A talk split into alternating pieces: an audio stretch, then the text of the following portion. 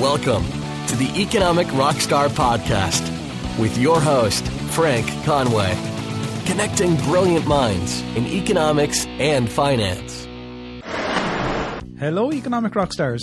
This week's episode features Parviz Parvizi, co founder of Clammr, the new audio app that allows you to sample 18 seconds of audio.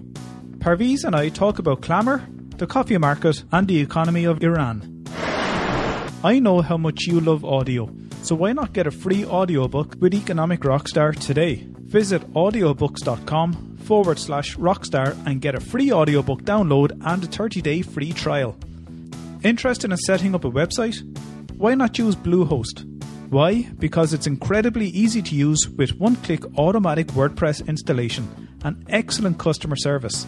I highly recommend using Bluehost for your site. Visit economicrockstar.com forward slash resources and click on the Bluehost link to get your hosting for only $3.95 per month. That's a saving of over $2 a month with Economic Rockstar. A lot of economic growth comes from decomposing things that are in one big bundle and debundling them and actually if you can reduce transaction costs making those bundles available to people who really value those bundles and we think with a tool like Clammr, where you add a social layer, your audience can now grab snippets of this interview, for example, using Clammr and share those out on Facebook, on Twitter, on email. So they become your biggest marketers. Coase flagged the question of transaction costs and being very thoughtful about transaction costs and thinking about how that's a driver for the theory of the firm, um, what justifies firms, being cognizant of them in terms of thinking about things like property rights. I'm so, so thrilled to have you here today and um, to be speaking on the Economic Rockstar podcast because I think it's quite essential that we have somebody like you who has an economics and a law background and they're bringing it to a new level in terms of entrepreneurship in the technology space. And I think it's absolutely amazing to bring all that together, especially when education is heading towards that direction, audio and visual. And um, thumbs Absolutely. up to you. Absolutely amazing. And you're doing me personally a big favor because I'm a podcaster. I, I've tried to figure out ways or to search for somebody or some company that could allow me to bring a soundbite of audio, like a teaser. And sure, then absolutely. you just popped up all over the place within the last couple of weeks. And it's like, this is the almost like the holy grail of, of marketing podcasts and audio.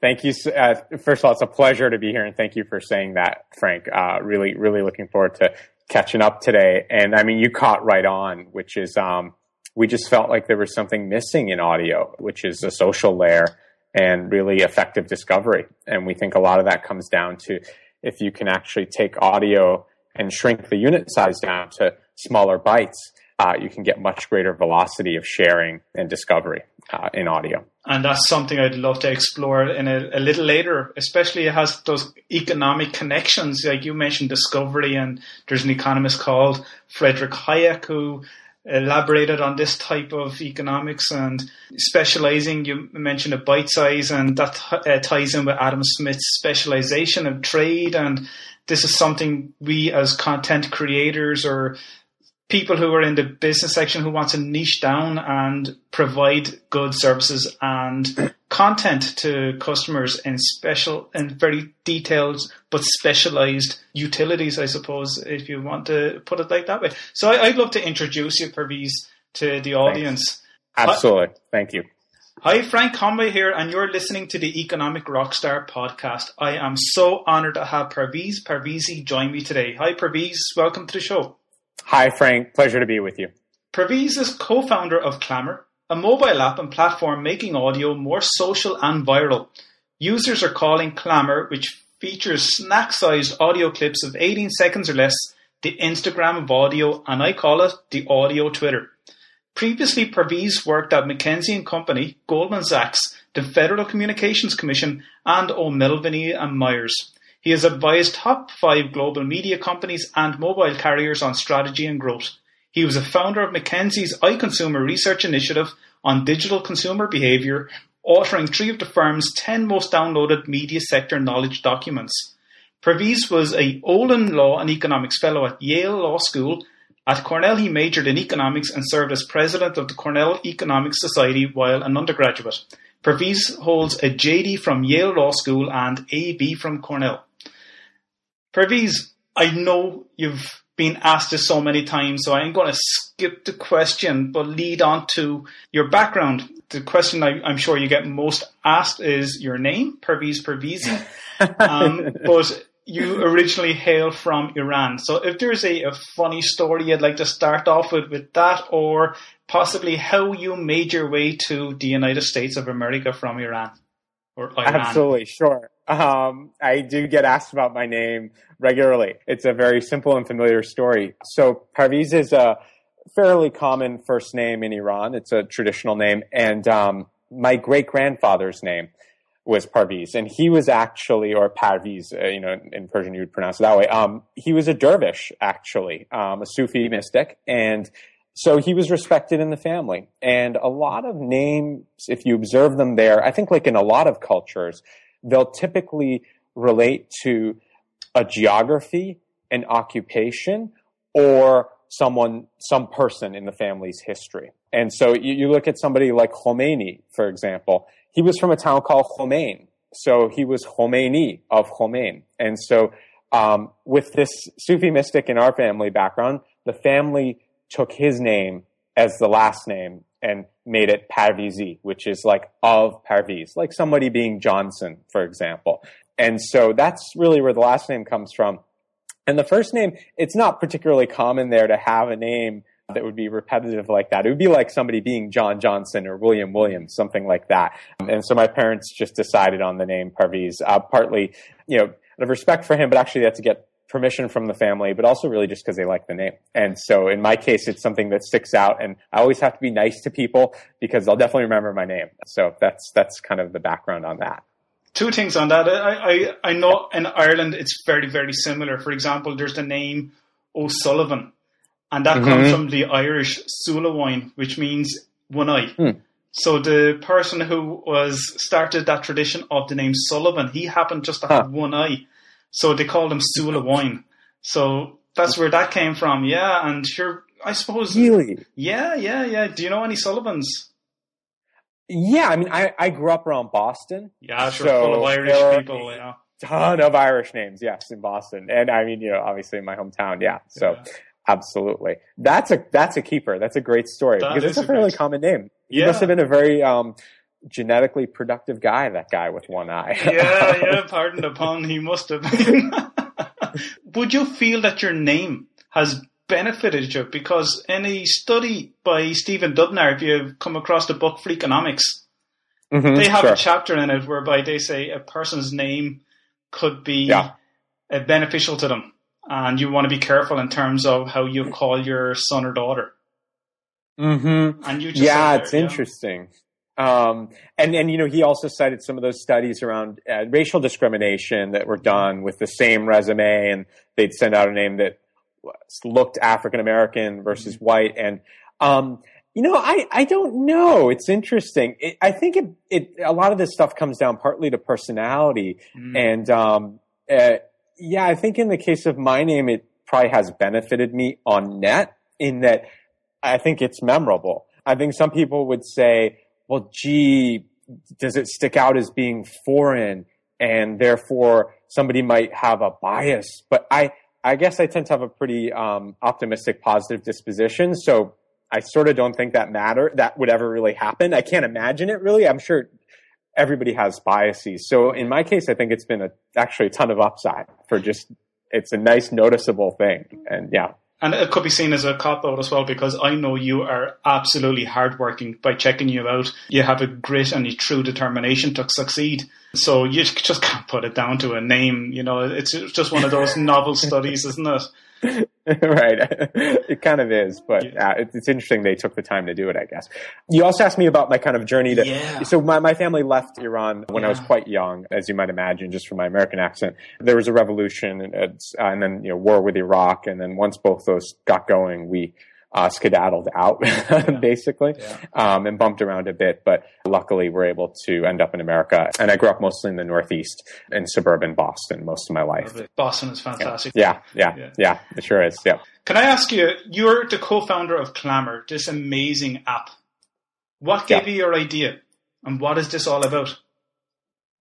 It's interesting. So I'll just summarize Clammr and then jump into where, where, it's, where it's from. So Clammr is really trying to address the challenge of discovery and social sharing in audio.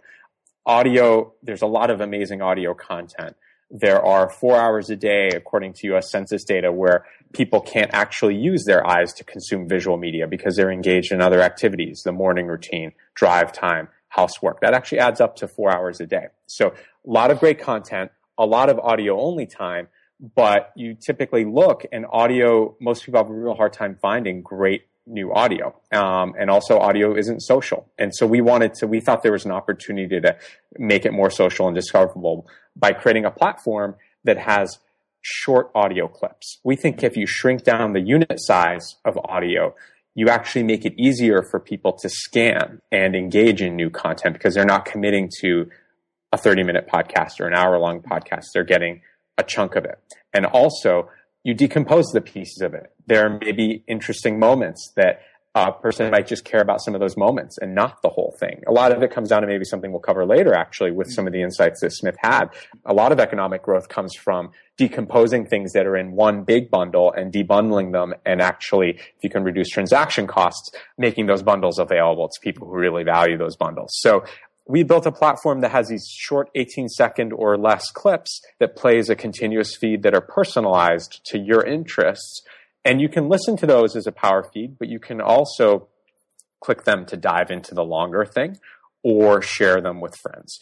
The motivation for this came from actually really a place of personal need and personal interest. So one of my co-founders and I, uh, David Silverman, we met on the very first day of law school. And we were at Yale, you're put into groups of small, like 12, 13, 14 people, and you take all your classes together. And so we were in that same small group. And funny enough, his future wife was in there. So he got a great deal. He got his future wife and his future business partner. And we both are slow readers. That's why I mentioned law school point, ironically. And so we've always gravitated toward audio because we find it efficient. And we're also big self learners. We always like to self develop. And so audio is a really natural solution for that. You get knowledge even at times where you're driving, walking around, which is incredibly efficient. And if you're a bit of a slow reader, it's a solution. And if you can train yourself to listen at two, three X speed, it's especially efficient.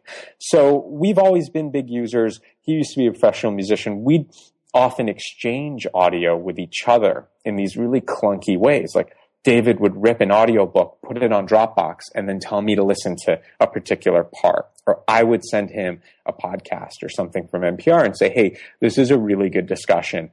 10 minutes in, check it out.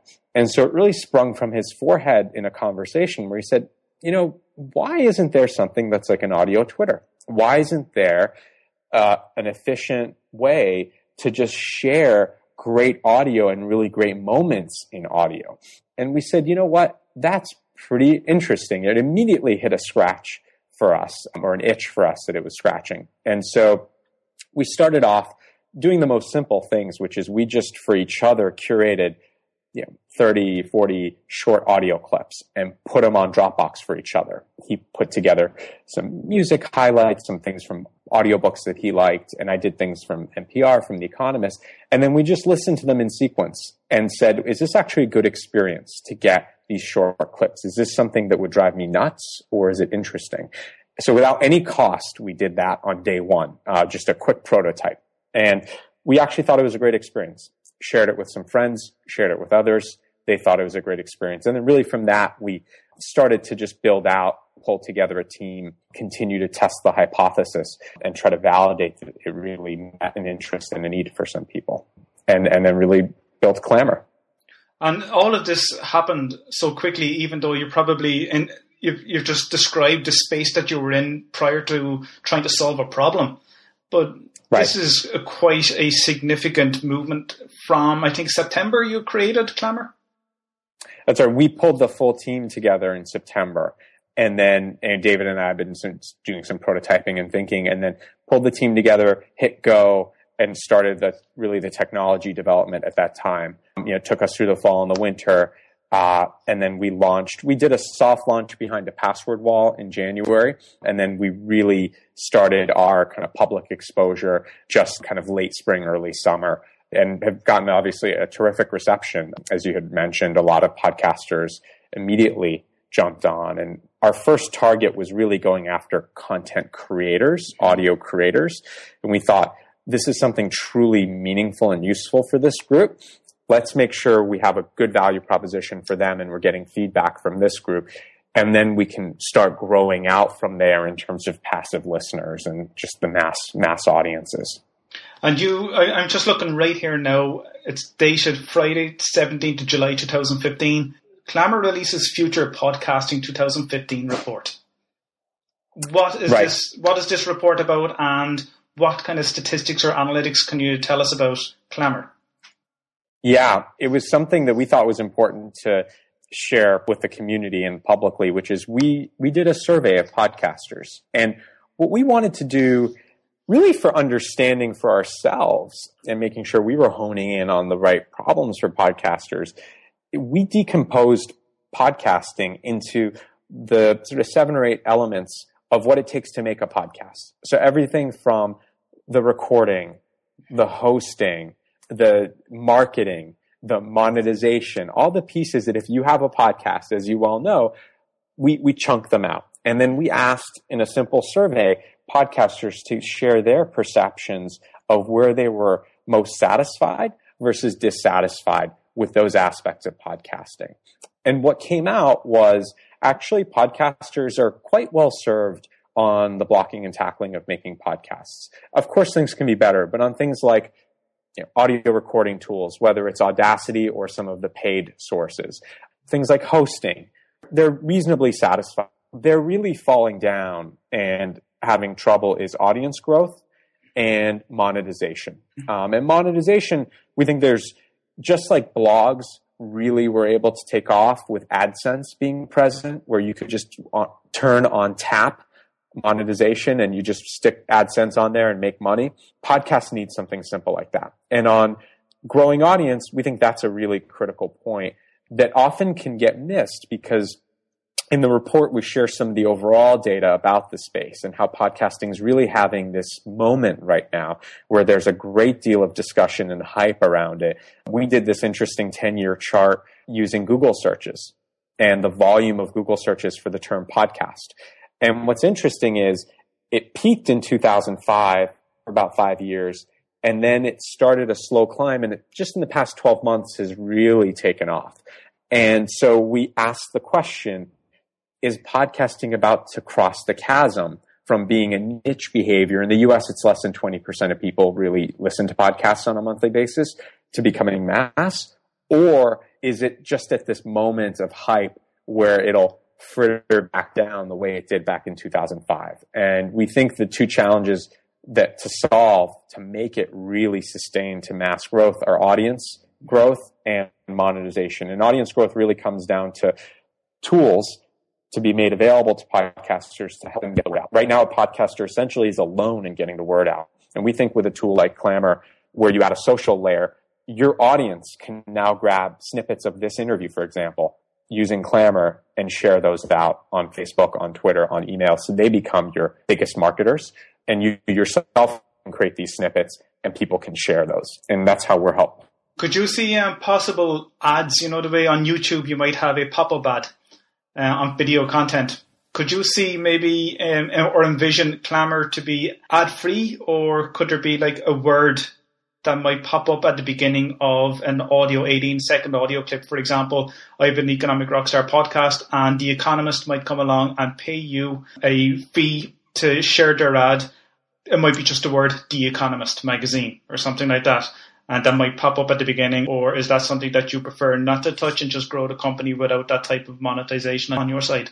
Yeah, you know, it's a great question. Uh, the way we're thinking about the way we think about monetization is it's an aspect of product. It's not separate from product. It's a, it's a component. And, you know, with any product that's brand new, you really want to solve the core components. And so just like we made some decisions around some aspects of the product that we said we're not going to touch initially, um, like for example, we're not on Android yet right now. We're no. just rolling out our web presence where we have a we have a mobile responsive version of Clammr, but it's very bare bones as compared to the iOS app. So you know there you, you prioritize and you sequence. And so we just were eyes open and we said, look, if you choose a monetization model up front, that actually sets the path on where your product is headed.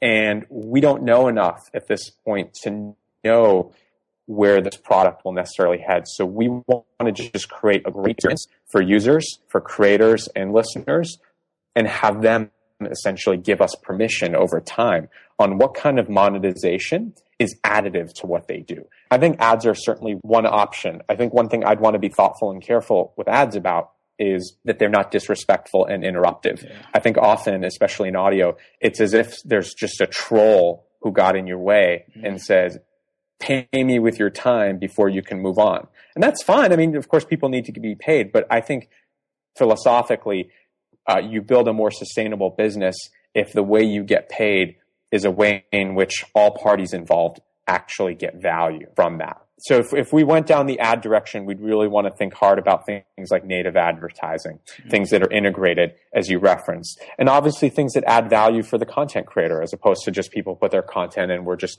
benefiting from it. Um, and there are other models too. There are premium models, for example, these clammr clips can ha- they all have a button that you can hear more with. Well, that can lead potentially to a paid transaction.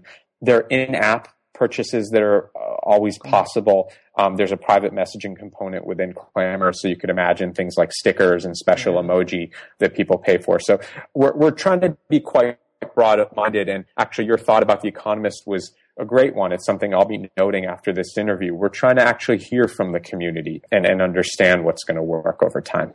I'm a lecturer at third level college here in Ireland, and I can see cool. this actually taking off in that sector too. And a lot, of, yeah, a lot of lecturers out there. Students want these teachers and educators to record their material.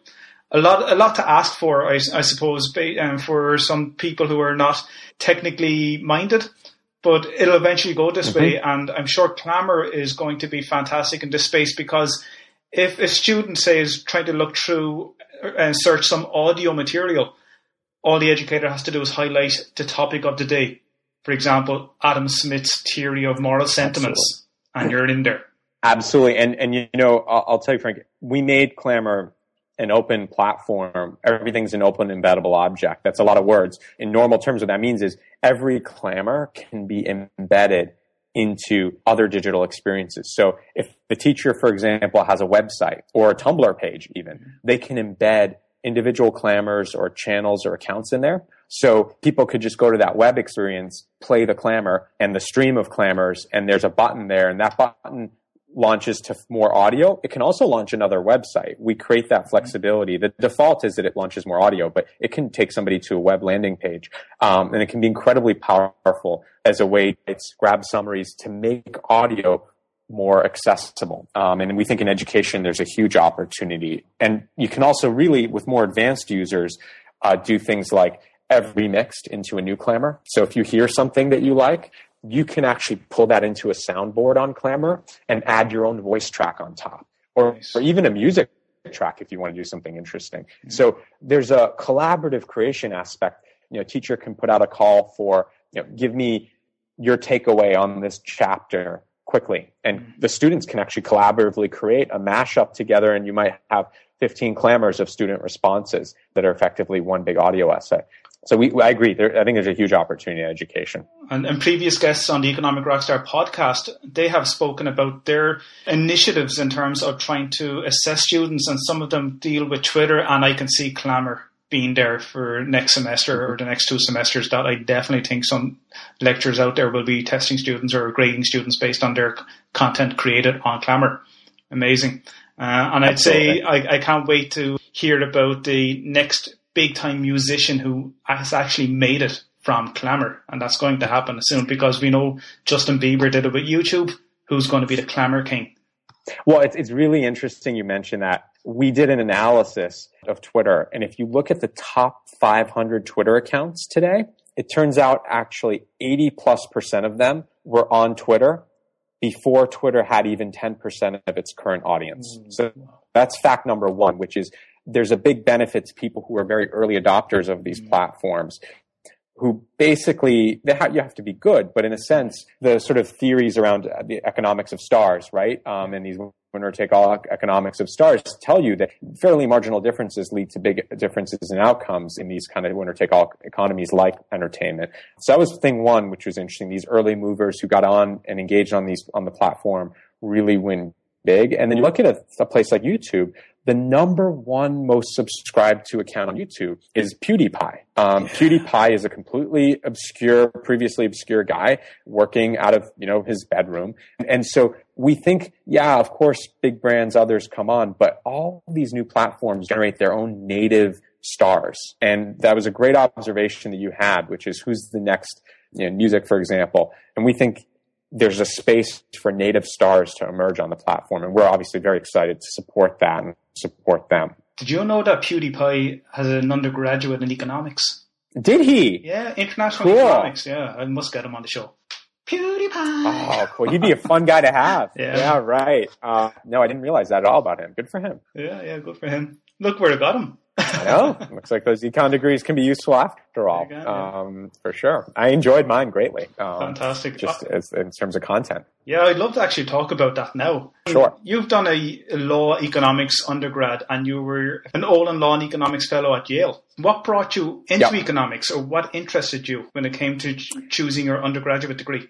For me, I, I don't know why, I, I've always been fascinated by what's the source of the economy being the way it is and really civilization being constructed how it is. I think part of it, to, if I really had to get at it, is partly being somebody who was an immigrant to the U.S. I always had this feeling of I didn't have a lot of the tacit knowledge of say the country's history and politics. It just wasn't wasn't something that my parents were very familiar with, right? So I had no point of view on the Vietnam War, but meant nothing to me in the sense of it wasn't something that was a conversation in my home, uh, whereas that was one of the you know big political dividing lines, you know, I grew up in the 80s, so it had happened, you know, in the past 20 years before. So for me, I'd always be looking at things with these fresh eyes of why do we end up where we did, or why did these outcomes happen the way they did? And economics for me felt, and so I studied history and economics as an undergrad. So history obviously is interesting for that. Economics, I was really drawn for because it, it got at a micro logic. Micro in particular, uh, you know, interested me it, it, it sort of took humans at a unit level. And then you could kind of deductively get from there to the set of outcomes we have in society, whether they're purely economic outcomes or political economic outcomes. So it was a great set of explanatory tools. And that's really what drew me. Uh, and ultimately, one of the other big questions in my mind was why are there these differences between countries? Why is it that you have countries that are poor, like that that that is strange, um, and, and, so economics is a way to kind of grapple that with that. That's something that you're quite passionate about in terms of your earlier career before you went into cl- uh, developed Clammr. That you were interested in economic development in emerging economies, and I, correct me if I'm wrong. You worked for TechnoServe, mm-hmm. where you looked at the coffee sector in Tanzania and Ethiopia. Uh, what did you bring yeah. to those countries uh, in terms of the coffee trade?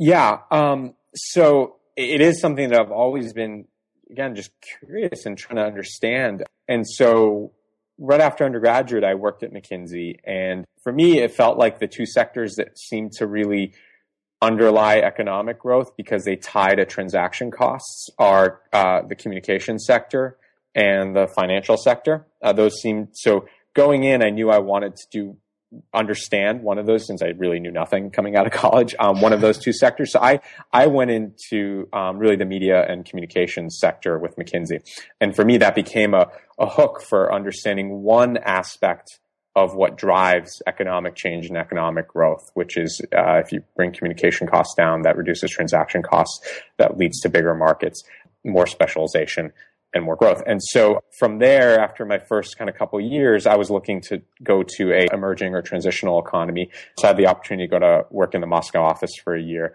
Obviously not a developing country. That's a transition. That was a transitional economy and, and kind of understand and work there and sort of apply some of what I'd been learning in the US there. And then one of my colleagues from McKinsey had gone to TechnoServe, which is a really extraordinary nonprofit. Their motto is bringing business solutions to rural poverty. So they work in emerging markets, uh, really around things like market access and capacity building to grow entrepreneurship and grow businesses in these countries. And so I had an, I had a couple of opportunities while I was in law school, and then later when I went back to McKinsey after law school, I took a sabbatical and worked with TechnoServe as well. And my work ended up in the coffee sector.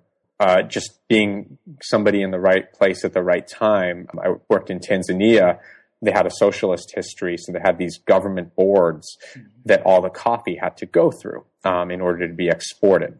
And so coffee was sold at an auction and then went out to export, which you know, is fine for, for many reasons, including uh, it's a good choke point to collect taxes, and governments need taxes. So if it all has to go through the auction, they can efficiently collect their taxes that way.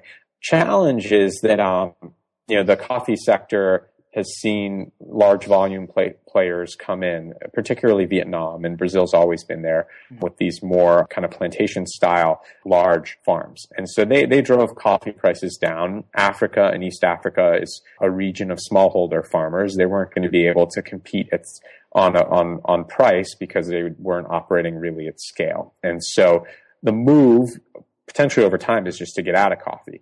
But the move otherwise would be to think about going after specializing in a less competitive part, which is premium coffee, um, where they could really differentiate themselves since Africa's the home of coffee and there's so much genetic diversity and high quality Arabica coffee grows there.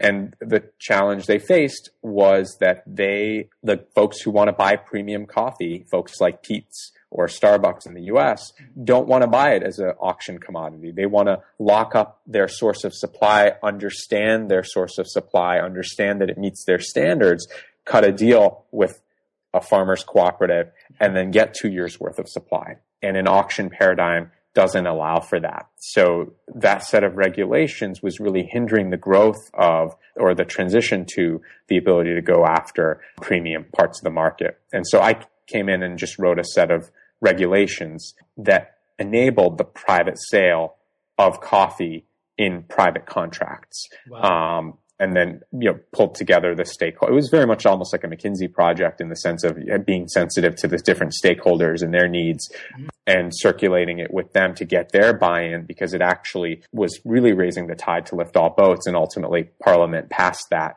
within 60 days, which was extraordinary. And so they they were able to to to use to take advantage of that if Howard Schultz is listening into this podcast right now, I think for their Ethiopian blend or ta- their Tanzanian blend, they should call it the Parviz Parvizi. Absolutely not. Absolutely. I'm telling you, it was one of these things. I just happened to be there. It was great. I was, I happened to be in law school. I, I just worked at the FCC just before that. So I saw administrative bodies and how they worked and had this familiarity with administrative law. And then suddenly I show up in Tanzania and it's like, oh yeah, obviously. Um, it just, it was such a nice happenstance, and um, it was such a great opportunity. To, I think it's probably the most meaningful work I've done in terms of really impact on human beings. But you saw it. Way. You saw it. Nobody else saw it. Just like the way you saw Clammr. So if you weren't in um, the FCC and then happened to be in Tanzania, you know, you were there to actually make these regulations bypass the auction houses and provide this premium coffee almost like your fair trade deals to well, that's of coffee the kind growers. Of thing, yeah. yeah, you spotted it yeah. and went for it. Well, thanks for that. But yeah, it was a really fun experience. And then in Ethiopia, a project really that was ultimately generated a bunch of funding from Gates around opening up more of the coffee sector there and, and things like um, bringing in financing for things like wet mills, et cetera. Um, so yeah, that, that's a side life thing I've had. Yeah, uh, in coffee. Funny enough, this is like Adam Smith's theory of specialization, where and also Ricardo's theory of comparative advantage that the country yeah. should actually focus on what they're actually best at. And again, um, you mentioned Adam Smith earlier on. Is this something that you, this type of economic theory, is something that really interested you? Yeah, I mean, if I think of you know economists who really resonated with me. I think in my brain, two real giants are Smith and also Ronald Coase. And they actually, you can kind of think of them as very complementary, right? So Smith mm-hmm. really honed in on this issue of, uh, and what, one of my takeaways at least is, is really this topic of specialization and specialization begetting growth. And when you say, well, what allows for specialization? That's it's trade and markets. And the, the larger of a market you have, the more you can specialize. If you can only sell within the one square block, then you can't really specialize a lot. If you can sell globally, you can specialize greatly. And really, Coase flagged the question of transaction costs and being very thoughtful about transaction costs and thinking about how that's a driver for the theory of the firm, um, what justifies firms, being cognizant of them in terms of thinking about things like property rights and and transaction costs really is at the core of Smith's insight. Um, I mean, you can just oversimplify Smith and say markets just work, but really markets work when transaction costs are, go down. That that's what defines a market in a sense, something that has sufficiently low transaction costs for to enable people to interact. And so I, I feel like those two in my brain have always been linked when you're and t- are deeply. When you're talking about this, Clammr is just coming through my mind. You know, as because this is the perfect fit you know, you're talking about transaction costs being eliminated, and that's what it is. This Clammr is free for all content creators and users. You know, absolutely amazing, and it allows us to have that type of specialization that you've developed and allowed us to use that as a springboard to help us share what we've developed ourselves. And funnily yeah. enough, not funnily enough, but is it coincidental that Coase is also one of your favorite uh, economists because his theory actually considered the regulation of radio frequencies and how I know. broadcasters are actually using the same frequency and who's going to have which frequency and it ended up having the bargaining power and those and the market will naturally develop and one will end up paying the other. So wow Clammr, yeah, yeah. no, I, I, that's not lost on me. Um, I, I, did a bunch of uh, telecom work at McKinsey, and so I've and I've always had this kind of link to telecom and FCC, and so yeah, it is funny, and yeah, and, and that is part of how we think of Clammr. It's unbundling audio. It, certainly, people just creating these little snippets on just directly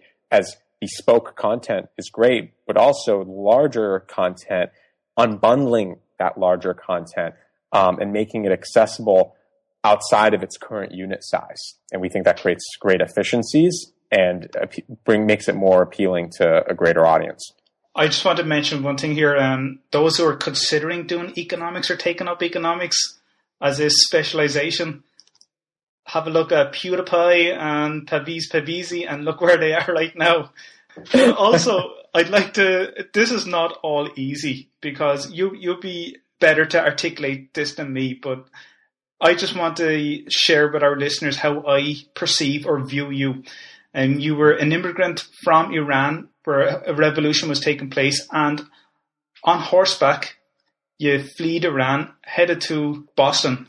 Uh, somewhere along the line, you know, I don't know whether it was by we went we went over the mountains through yeah. Turkey. Yeah, the horses took us to, to Turkey, Turkey, and then, and then, and then yeah, there, and then yeah, you know, yeah, exactly. You were quite young. How old would you have been? About three or four years of age? Yeah, that's that's that's about right. We came to the U.S. when I was in kindergarten, and we spent a year outside of Iran between before coming to yeah, so about four or something like that. Yeah. America has the name for being the land of opportunity, but for immigrants, mm. it's not an easy. It's all it can be a struggle to be an, an immigrant there because I know I know from Irish history that a lot of Irish had emigrated to the United States and have done successfully well too. But it's all to do with hard grit and determination.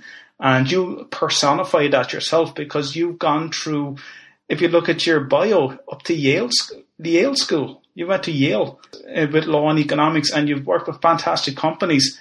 And now you are an owner of Clammr, which is, I know, is going to do astoundingly well in years to come. And if people are only hearing about this for the first time, check it out. If you have a, an iOS and it'll be coming soon on Android.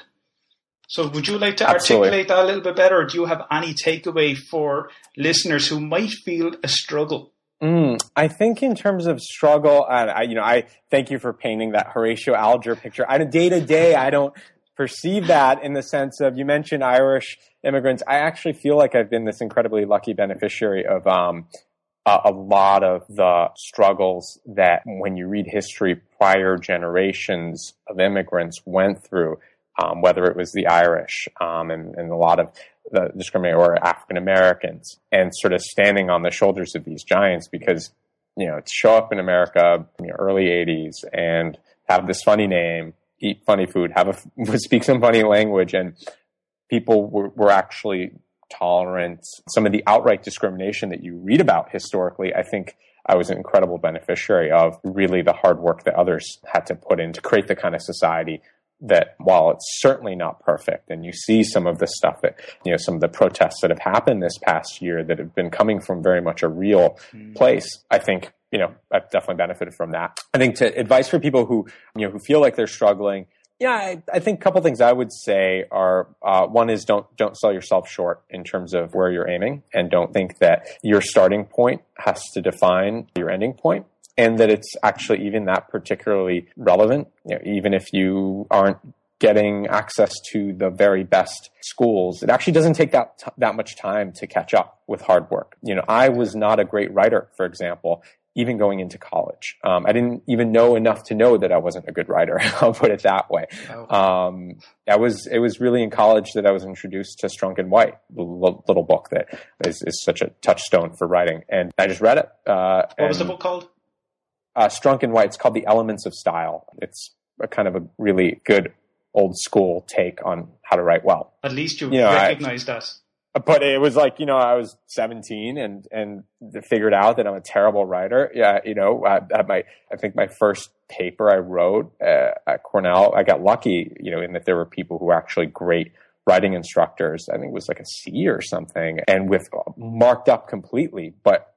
It was fine because actually somebody was finally giving me feedback that this yeah. is this is what you're this is you're at this low bar and here's what you need to do. Mm. So I think uh, not selling yourself short and, and realizing that actually catch up doesn't take that much time if you feel like somehow you're disadvantaged or starting behind would be the biggest thing that, that I would have. And, and so therefore aiming really high and exposing yourself to people and institutions and places of incredibly high standards um, is a great way to push yourself. Even if initially you're kind of a failure, i have been bad at everything I've done. For, for, I failed my first driving test for God's sake. Um, so me too. yeah, it's like you fail, fail better. Mm. For those people who've never failed, who've never tried, you know, you have to meet failures and hit them head on and try and get yeah. past those. And I'm sure you've had many, many failures yourself, given the entrepreneurial lifestyle you're, you're actually leading with Clammr at the moment. It's pushing the ball up the hill every day, and sometimes it rolls back down. And um, yeah, I mean, entrepreneurship, it's a constant kind of battle of will in a sense, for sure. Can I ask you? It's more economic and possibly political. The current mm-hmm. negotiations or deals that are going on between the United States and Iran at the moment. How sure. do you perceive these, or do you see limitations in terms of the Iranian marketplace, or is this something that is going to be very, very positive for Iran? Oh yeah, um, wow, yeah. This is a great, wide-ranging yeah. discussion we're having. Yeah, um, I know. It's, yeah. it's interesting. I mean, I, I think hard to tell in terms of crystal ball. And I think mm some of the mm. folks who are very cautious and opposed to the deal are coming from places of good intentions and legitimate concern. It's a, you never have 100% certainty on anything in life. I, I personally tend to think, given that you know we don't we don't live in a world of mechanistic binary realities, but in a world of probabilistic outcomes, this one pushes tilts the table toward an opportunity for things like peace, more normal relations, starting in Iran to focus on things like economic growth yeah. and opportunities for individuals mm-hmm. rather than kind of some of these tired revolutionary narratives. But doesn't mean that that's what's going to happen. I tend to think it increases the probability of some of those outcomes. And so mm-hmm. I'm optimistic and it's better than doing nothing. And I think, you know, obviously Obama, I just think he, he's a very thoughtful person. I think some of how he's articulated the case, um, you know, in his interview with the New York Times a few days ago, I think he, he articulated it quite well and quite clearly. I don't think the U.S.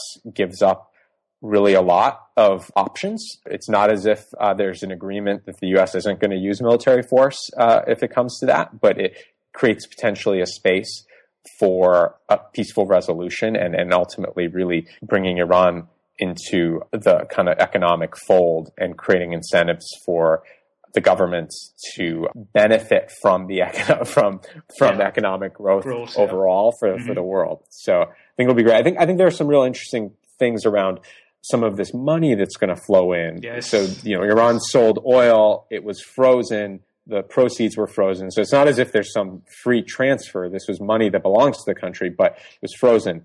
And I think the political economy will shape that in an interesting way because I, a lot of folks may not realize that you know the country is about seventy percent state dominated the economy, and so They have such a, a young population as well. It's a fantastic. you have a young po- population, educated. Yeah. yeah. The question will be whether because so much of the economy is state dominated and it's through these things that are these conglomerates called bonyads. And so these bonyads are sources of patronage and kind of clientelism for the state. And so if a lot of this money gets filtered through these vehicles for patronage and, you know, economic decisions are made around things like political loyalty, you know, it could be a wasted opportunity Yeah.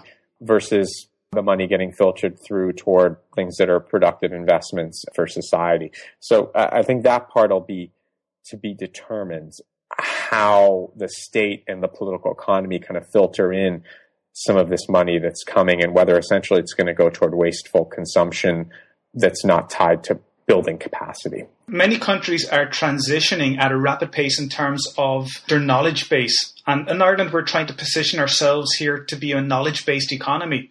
And I'm Sure. sure Iran as well, with such a young educated population, there's huge advantages here for the government if they looked at it to create a, a very technologically innovative society. Yeah. If you Yeah. were an economic consultant for the Irish or the Iranian or the US government, what advice or steps would you suggest that they should implement to bring them to that level? Yeah, I think it comes down to partly you mentioned three different economies uh, where, where you sit in the sense of um, I think for economies that are smaller, one thing that some of the lessons of high growth countries, certainly in East Asia, is that an export orientation is quite important because you know some of what we talked about earlier. You're getting exposed to global markets, you can specialize in areas of knowledge.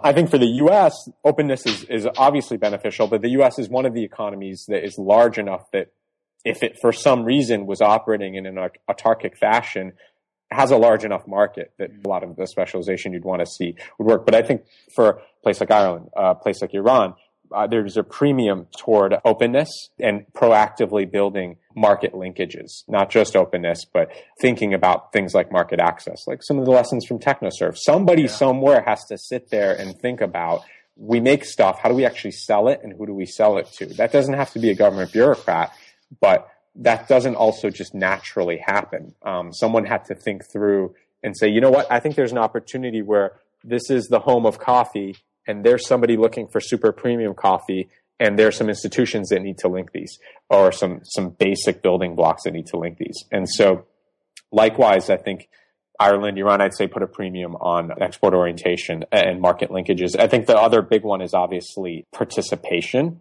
and more of society participating in the knowledge economy. And that's as much of a challenge for the US, not, not as much. It's a challenge for the US and it's a challenge elsewhere. In Iran, the most obvious group is women. Half of university graduates are women. So Iran isn't some ridiculous place that one might think where every woman is sheltered off and uneducated, locked up in a home. But it's misogynistic, sexist, sort of at its core. Some of some of the policies around what a woman's economic rights are in, in, terms of inheritance, access to divorce, and so bringing women to the same level as men and not making them second class citizens and making them economic actors who participate equally uh, uh, benefits society. I think in the U.S.